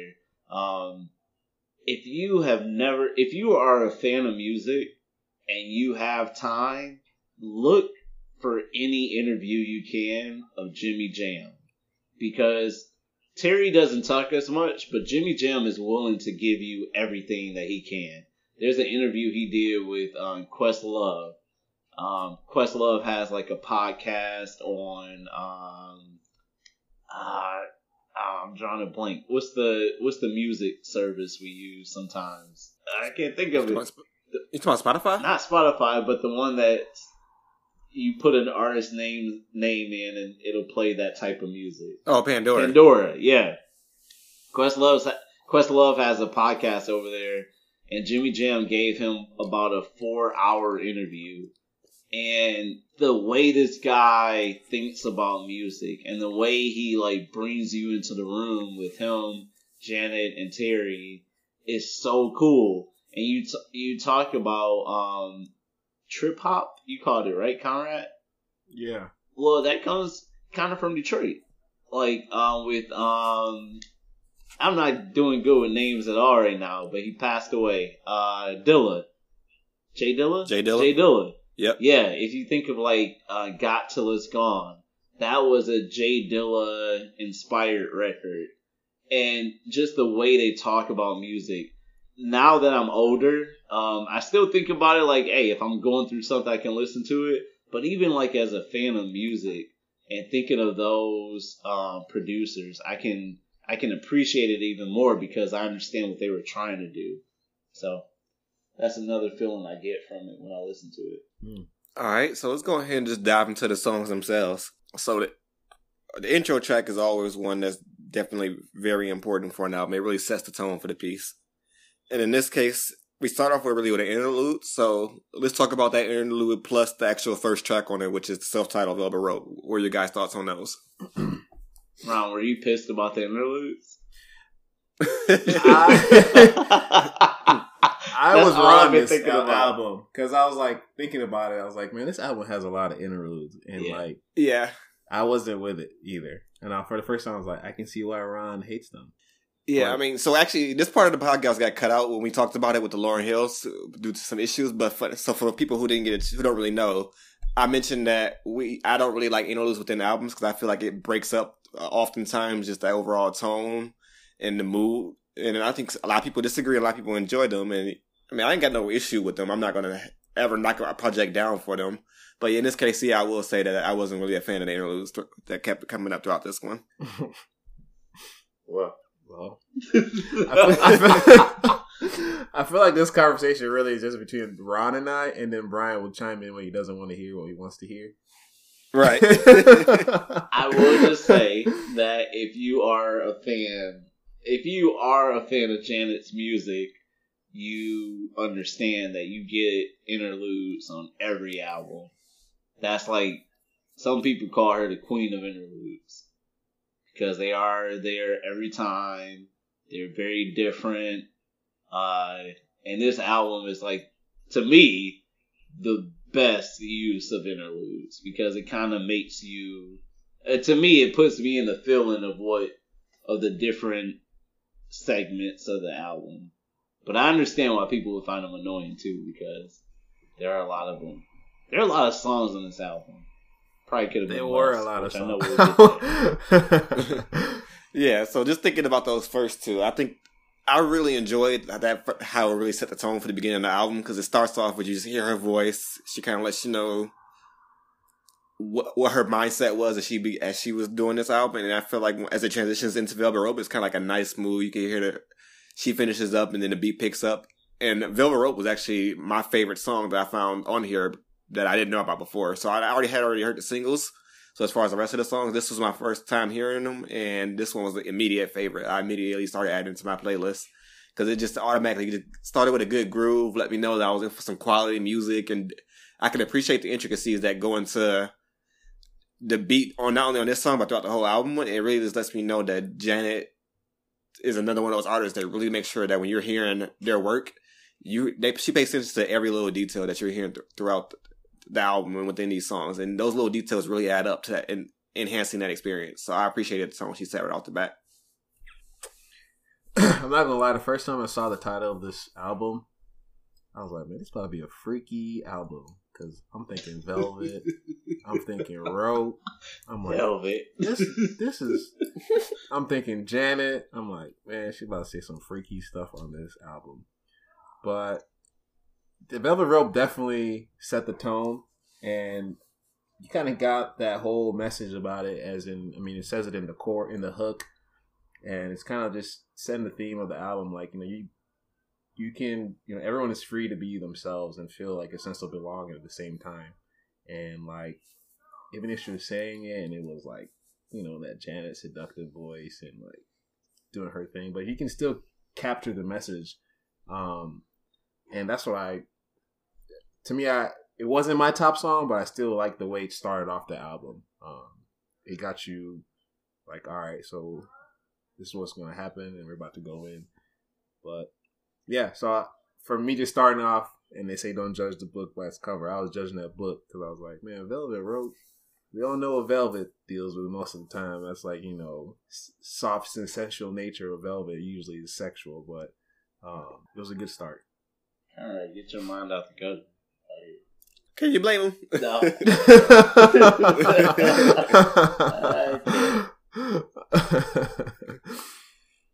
Oh. So we got next, man. I feel like right, so I feel like Ryan and I are trending real lightly right now. Hey, go in, go in. I, I, I've been preparing for a month for you guys to go in. All right, I'm ready to fight. All right, look outside your window. We'll get there. You see me in like the uh, the Mortal Kombat pick your player stance. I'm ready. Just bouncing and everything. Hey. Just ready. Showing my one move. All right, so the next thing is the singles for, for this album. So correct me if I'm wrong, I believe it was I Get Lonely, uh, Go Deep. Uh, was gone was Got It Till It's Gone is an official single? Yeah. Uh, yeah. Okay. And then wasn't there one more as well? Yep. Together Again. Yep, that's the one. Well, there was six. So it was first was Got Till It's Gone. It was Together Again, I Get Lonely, Go Deep, You, and then um, Every Time was uh, kind of tacked on at the end for the H B O release. Mm. But Got Till It's Gone was like the first introduction to this album. And that's my favorite song on the album, hands down. Yeah, I mean, when you list off those singles, I think it's, I mean, those those were the obvious picks to me because basically you were just naming all my favorites. I mean, really, if you're going to be honest about it, you're naming the, the songs that I like on the album, with the exception, you add in Velvet Rope and Rope Burn, and you've named basically what I the songs that I enjoyed. So I think that they definitely did an excellent job picking those. And even back in the day when this album came out, like I remember hearing I, I Get Lonely and Go Deep and Got It Till It's Gone on the radio. Like even when I wasn't a fan of music outside of hip hop, really, I still appreciated those that that's those songs and that music. And to this day, like I Get Lonely and Go Deeper, like, like two of my favorite songs, just because of that nostalgia factor. Like I can remember being a kid and hearing them and not really understanding what they were about, but just knowing that they had a good sound to them. Yeah. And now I'm growing and, and can actually understand the music, and it makes it sound that much better. So like, I I remember when I heard uh, "Got Till It's Gone," I hated that song. I don't know why. I just did not like it, and I never kind of got the vibe of it. But that was me, like, as a young kid, and I'm like, uh, this is cool, but uh, this ain't this ain't it. And the older I get, like every year I get older, the more I appreciate that song, which now is like one of my favorite songs.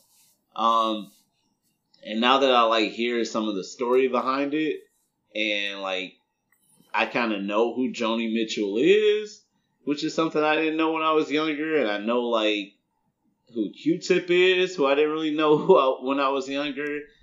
And I'm like, ah, like, I get the lyrics, I get all this stuff. I really, really appreciate it. And I understand now why it was the lead single uh, from this album. Um, my my favorite, I think, I think my favorite, no, I don't know if I want to go that far. One of my favorite, at least top three, favorite R and B songs of all time will be I Get Lonely. I think of that song so much. Every time it comes on the radio, everybody gotta shut up. Every time it comes on my shuffle, I gotta shut up. I just think it is like down to the finger snaps. Like, y'all hear that? Y'all hear that? Y'all hear that? Hey, I'm a G when I come when it comes to snapping my fingers. Um I love that song. I feel like it's perfection. What do you think, Conrad? Like I said, for me, my uh, favorite single was "Get It Till It's Gone," uh, or "Got It Got It Till It's Gone." And the whole, for me, it's one because uh, I enjoy Q-Tip uh, as a rapper, and then that whole just track I vibe to with the hip hop uh, background. I almost had that Tribe Called Quest um, feel to it. Um, and I think I wrote down another song that, because Brian was calling us out at the end of the last episode, called Tori and Ron and myself out for to be ashamed to be ashamed of ourselves because we hadn't listened to this um, album at all. But I never realized Together Again came from this album. Like, as of course listening to it back and like hearing this song on the radio. Um, and it felt like when you're at like at a party, and this was felt like this was the right song to play at that party or at middle school dance. Still, I don't know. Somehow this song always popped up, and I never knew. Obviously, I had no idea where Velvet Rope was, and I probably feel like at my age at that time I should have known that what what was, because when I came up to my parents like I'm listening to Velvet Rope, they're probably like, "What that is? What's that?" What's that? Take it back. What's that? What's that? Get your money back. What's that? What's that pornographic music you listening mm-hmm. to? but um, but yeah, for me, that out of the singles, uh, "Got Till It's Gone" was my go-to. Um, also, I, I wrote down as "My Need" was another song I really liked on the album. Um, so besides like the main songs we main sing- singles. Those are probably my two that I really enjoyed on this track, on this whole album. All right. So on the opposite note, well, I guess this is gonna be between me and you, Conrad. Were there any songs that you just didn't like at all? Um. So I did not really enjoy Free, Free Zone. Thank you. At all. Like, at all. At all. I, like, I was just like, this, I couldn't even finish it. And it, it sucks because there's a deeper message to this, out to this. Because I had to look it up. I was like, what is this song about? Because I just don't get it. I didn't vibe with it. Like, the, the track, the soundtrack just didn't make sense to me. And, like, going back with the theme, and Brian, correct me if I'm wrong, because I probably will be wrong, um, was this Free Zone, um, incorporated, like, theme was more about like uh L G B T community, and is that right? Am I right? Wrong? No.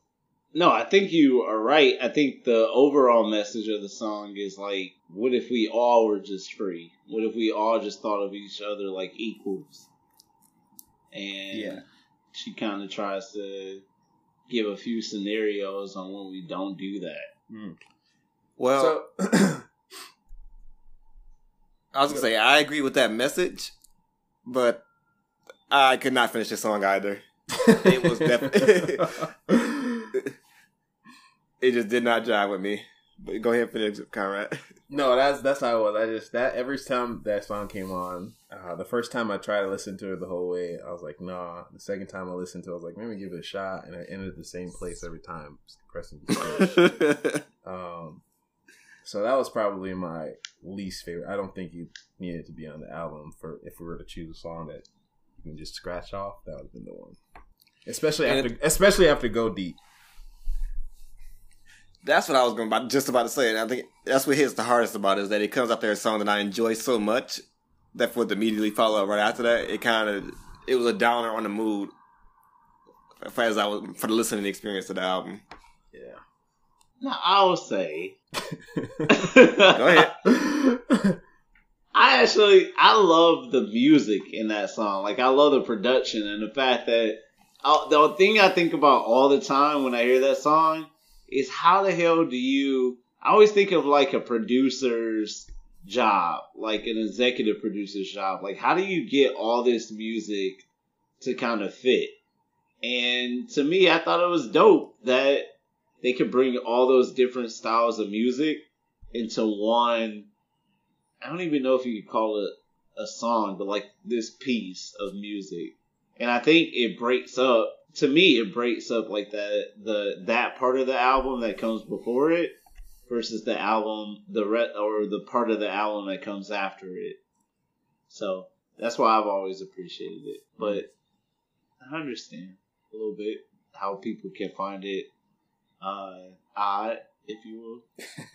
I will say at the same time, that was nineteen ninety-seven.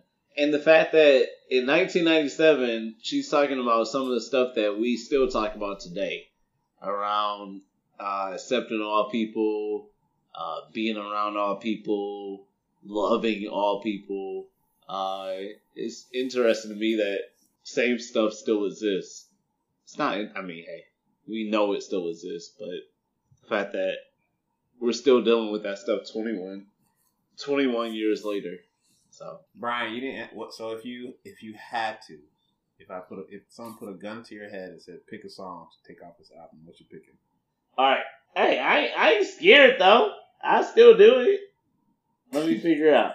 Alright, so I would get rid of that's really hard though. You would you would just take the bullet. Yeah. Kill me now. See, I would get rid Janet. of I would get rid of and there was a moment where I really loved this song and I, I, I've been thinking about it the last few days, but I couldn't really figure out why I loved it so much. But uh, Two Nights the Night, which is between Every Time and I Get Lonely, I don't really like that song anymore. And I would say the other song might be Empty, uh, which is after Together Again, because I know it's similar lyrics. I appreciate the flow of the album, but those two, like, I, and, and I honestly, this might be, uh, even bigger. Like, I don't really like go deep. I've never like go deep. So interesting. Um, I think it's a cool pro- like produced song, but I just never, never really appreciated it. So I always skip go deep every time I, I listen to the album. Well, I'll never th- think to hear you say you skipped the song on, of Janet jo- Jackson. I rarely skip that song. Song. Hey, but, but but you know what? That's real though. Especially when it's your favorite artist. Like their singles get played out sometimes, especially if you only barely liked it. Mm-hmm. Like there's a bunch of Jay-Z and Kanye singles that I skip these days because they just got so played out mm. when they were hot.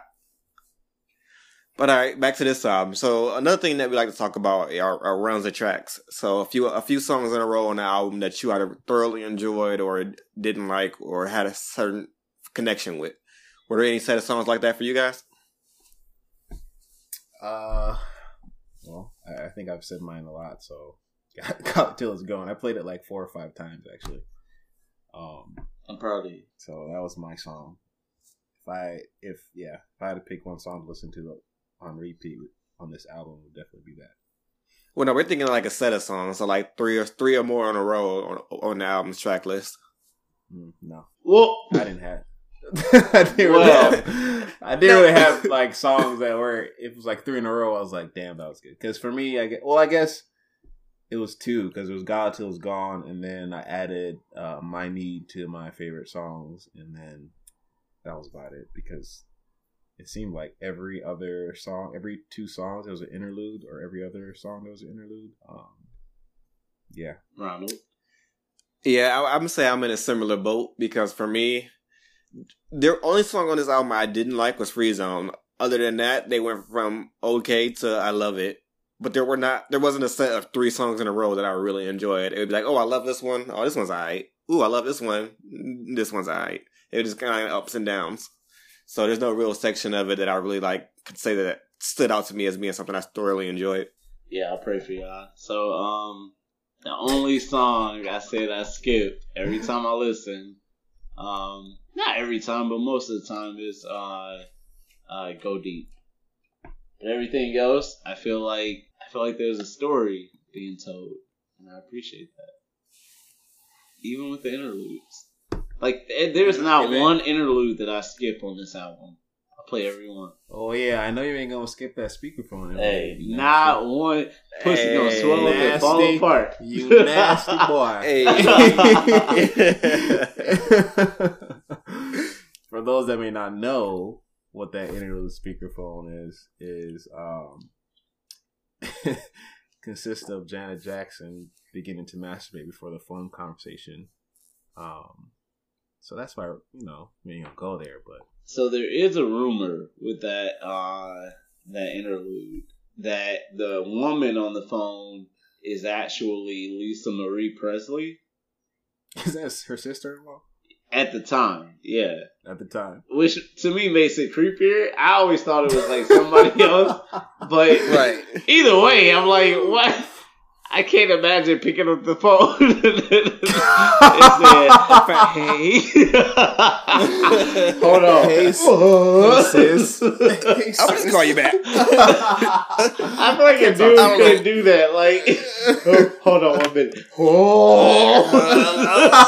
Whoa, whoa,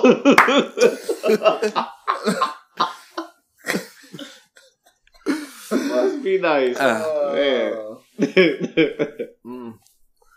Alright, so let's go ahead and move into basically just the closing thoughts, hot takes, anything else we have to say about the album. So I'll kick us off because I feel like this is going to be the one that Brian's going to be the most upset with me about, but I gotta be honest and put it out there. Okay, alright. Okay. And I, honestly, I think I'm going to get more than just hate from you from this one because I feel like this is going to go against the popular opinion, but I do not get why this album is classic. I gotta be honest. Mm. I, I'm not gonna say I, I enjoyed the album, but I just listening to it, I do not understand why it got that classic stamp. Something's missing to me about that. And like, and how I mentioned that uh, there's only maybe like half the songs on here that I really enjoyed. If you trimmed it down to just those songs and then interludes included, if you want, that would be a classic album to me. Like, take it down to maybe about fifteen tracks, twelve to fifteen, and there you go. Brian. No, come right. You go. You go. You go. Go ahead. You go. You go. um, so I gave my rating. Obviously, I gave the lowest rating. Um, and to me, overall, it's not like something new for me because I wasn't like the biggest Janet Jackson listener. I'll say um, I jump him. That's what I do. Um, so I mean, the songs I know of Janet are usually like her singles or her hits, like the radio hit uh, plays. Um, and I'm like looking through all her albums, and Janet might have been the first Who's Mans back in the day with the number of tracks she put on her um, album because um, twenty-eight.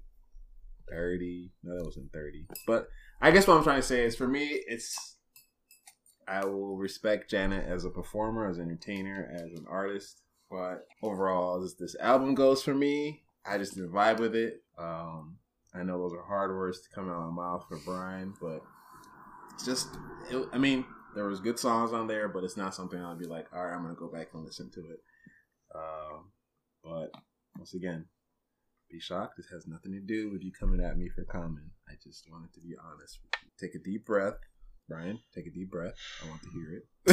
All right, look, I'm going to say one more thing that I hope you redeem me a little bit before he reacts. Okay. I'm over look, let me just let me just say this, is that even though that most of this album won't, probably won't be in my rotation, what it did make me curious about is that I need to listen to some more Janet albums because, like I mentioned, those songs that I enjoyed and really enjoyed, they're going to be coming up heavy for me.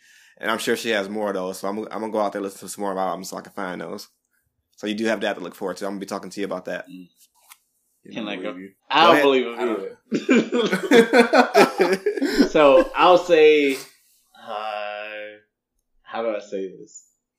Um, one, I will say that as a Janet Jackson fan, this is not the album I would choose to introduce people who are not used to Janet to. Like, this is not the first album I would ask you to listen to. Wait, well, wait you... a minute. This is the one you did. No, I know, I know, I know, because it is my favorite. But there are other albums out there that if you want to become a... This is like Michael or any other big artist. Like, if you want to become a fan of theirs, you have albums you would ask people to listen to first. Like, um, Ron, I'm sure you would ask us to listen to a different Jay-Z album or or one Jay-Z album before we listen to others, and Conrad, the same with you. Like, well, I don't know it, I don't know it Common, because that's fair. I feel like with Common that was a great album. It was. Um so I do stand by that. Two, I understand that people may not not feel the same way I feel about this album. I do, because I'm older, all right? I've grown, I am older, all right? I've grown. Oh, if you would have asked me God. three years ago, two oh years my, ago, okay. I would have I would have been asking people to find you, all right? But here's the thing. I think this album is a classic because if you think about where Janet was at the time, and the reason I mentioned the fact that at that time, she had just inked the largest recording contract of all time. Bigger than her brother, bigger than Madonna. Of all time. So you think about the big... And this has been my biggest gripe with Michael, honestly. And why I, I love Michael. Everybody knows I'm obsessed with Michael. But I can never say that, like, Michael has the greatest album of all time, because I don't feel like I've ever gotten to know who Michael is. And I really appreciate the fact when I get to listen to an album and I feel like I know who that person is after I finish it. And that's what this was to me. That's why I think, like, and I'm going to say some stuff here, and I know people are going to get mad at me, but I don't care. I feel like if you listen to Beyonce's later albums, you kind of understand oh, who she is. You go. Hey, I'm here. I'm here. You listen to some of her albums. It's the complaint that many people give, that we don't know who she is. We don't know what she's actually given to us. you think of Confessions. Even though now we found out that Usher didn't write most of it, but he was part of most of it, you felt it was such a success because you felt like you kind of understood who Usher was. You think of Rihanna with Auntie, and you're listening to the album, you kind of feel like, oh, this is not a person just making a great song, but this is a person who wants me to know more about who they are and why they consider themselves an artist, or why the people who handle them want us to consider them an artist. And I've always appreciated that, and I feel like you couldn't get that without albums like this. And I know this is not the first one like like it. You can listen to some of Stevie's albums, Marvin Gaye, obviously, and you can find um, examples of uh, them showing us their full them their full selves. And if you read the history, you also can find many cases when people told them, like, hey, this is not what you should do. Just give us a good bop on the radio, give us a good few good hits, and they'll buy it. But I appreciate the fact when big, successful artists say, hey, no, I'm not only going to do that. I'll give you the stuff you want to hear, but I want you to know what I face every time I go in a recording studio. I want you to know what I go through being this name or this superstar. So it has always meant a lot to me. That's why Janet has always meant a lot to me. And you know what? Still my favorite album, one of my favorite albums, and I appreciate it. And you know what? I appreciate Ronald and Conrad for listening to it and giving it their honest ear. And, uh, you know, I'm still going to roll up. All right? this, this might still be my last episode of this podcast. If y'all see new artwork next week, y'all know hey, who the new guy right? be. We're taking applications. But it was, it was. This is why I wanted to do it, because it meant a lot to me, and it doesn't change anything that I feel. It just, it just lets me know, like, hey, music is so dope that everybody can listen to the same song and draw a different opinion from it, uh, receive, uh, have different feelings about it. And I think that's why we all, that's why we wanted to do this, was because we wanted to see, what do you feel when you listen to the same song that I've been listening to for years?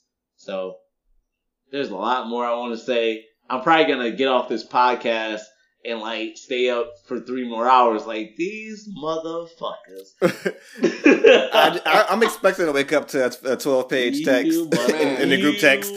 Wait. First off, I just find it funny how funny now. He gonna be pulling public records and talking all this shit, but back in sixth grade, you said, "Hey, but we here, right, I, we here." I think that's a good note to go ahead and. No, I don't think anything better than that. So, for anyone out there who wants to join in on this conversation, tell us your thoughts when you heard the album. Let us know if you agreed or disagreed with anything.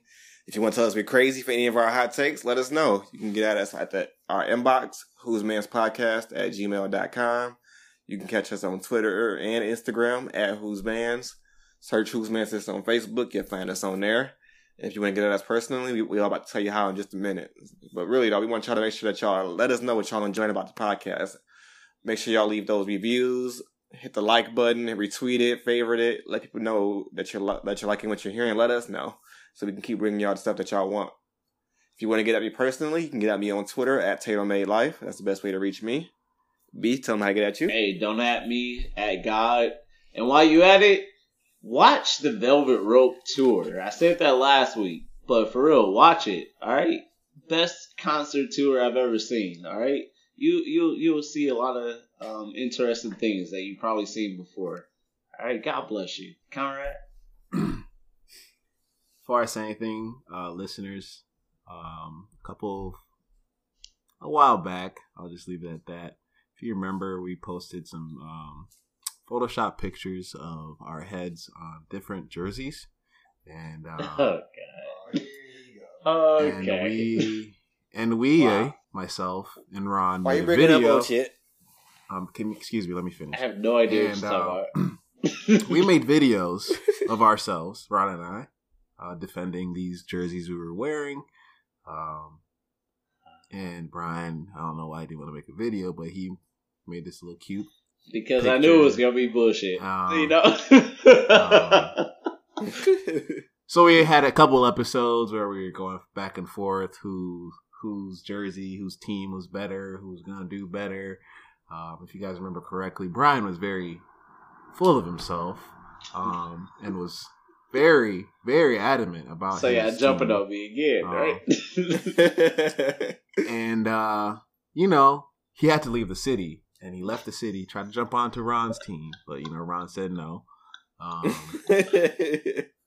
so now, you know, we kept quiet. We left it. We, we, you know, I sent a text out like, we just going to act like we forgot about this. And they were like, yeah. I was like, okay. But, you know, I kept following my team. If you guys don't know now, we're in the playoffs, deep into the playoffs, second round. Uh, the other day, my team made a huge comeback to move to the second round to go against the Penguins. So I texted these guys and asked them, so what's up, guys? What's going on? And they're like, we don't know what you're talking about. So I just want to let you guys know that if we kept this going, if these guys were, you know, strong about their teams and passionate about their new hockey etiquette. But they're quiet now because, you know, the Caps are doing the thing. Like I said, you know, they were making fun of me. They were talking trash to me. And I, I, I just want to let you know. We're still in it, and they're sitting at home. But you guys can catch me on Twitter at thatfella underscore Connie. Instagram, Big C twenty-two. Um, I want to leave you guys with this beautiful quote. Was that your positive word? Is that right, the positive word? I don't know what value you've added to the podcast by um, doing this. I just want to let you know that uh, today's positive word comes from Um, and I encourage you guys all to go follow her. Her name is Alexandra Ellie, and her uh, Twitter name is at underscore Alex L E E L L E. And she has amazing, amazing uh, quotes and words of affirmation and positive vibes. And today's kind of was awesome, and I thought I, could, I should share it with you all. And it said, I give myself permission to love hard. Stand in my truth and be fully present with my journey without fear or shame. Um, so take that, those words of positivity, uh, whatever you're working on, like we always say, keep moving. Um, if you had a rough day today, you listen to this hopefully on Thursday, Friday, Saturday, Sunday, and Monday, or Monday, I should say. Um, if you want to listen to it all those times, that would be amazing. That would be great. But whatever day you listen to this and you feel like it's rough, you had a rough week, you had a rough weekend, had a rough past couple hours, just remember to keep pushing and stand your ground. Know that you're going to make have a better day the next day, better few minutes, whatever it is. So that being said, y'all have a great weekend, great rest of the week. Um, I just want to say that, Darnold, I don't know where you've been at lately. Been very quiet, and I I didn't think this was podcast bullying. I, I didn't think that was a thing, um, but I didn't I didn't think you were going to be this quiet, and I'm a little worried, so reach out, okay, brother? Reach out. Reach Psych. Out. Wait. Psych! uh, hey, hey, right. hey, real quick. What, what? Hey, Janet, I love you. Thanks. Hey, hey, Janet, thanks for going back on tour, all right? I'm going to figure out a way to find you and go see you again, all right? You sound like a creeper, dog. We don't even care about right. that. Oh, hey, find Ron you. And Conrad, find I bet you, they want to go, but they won't because they can't.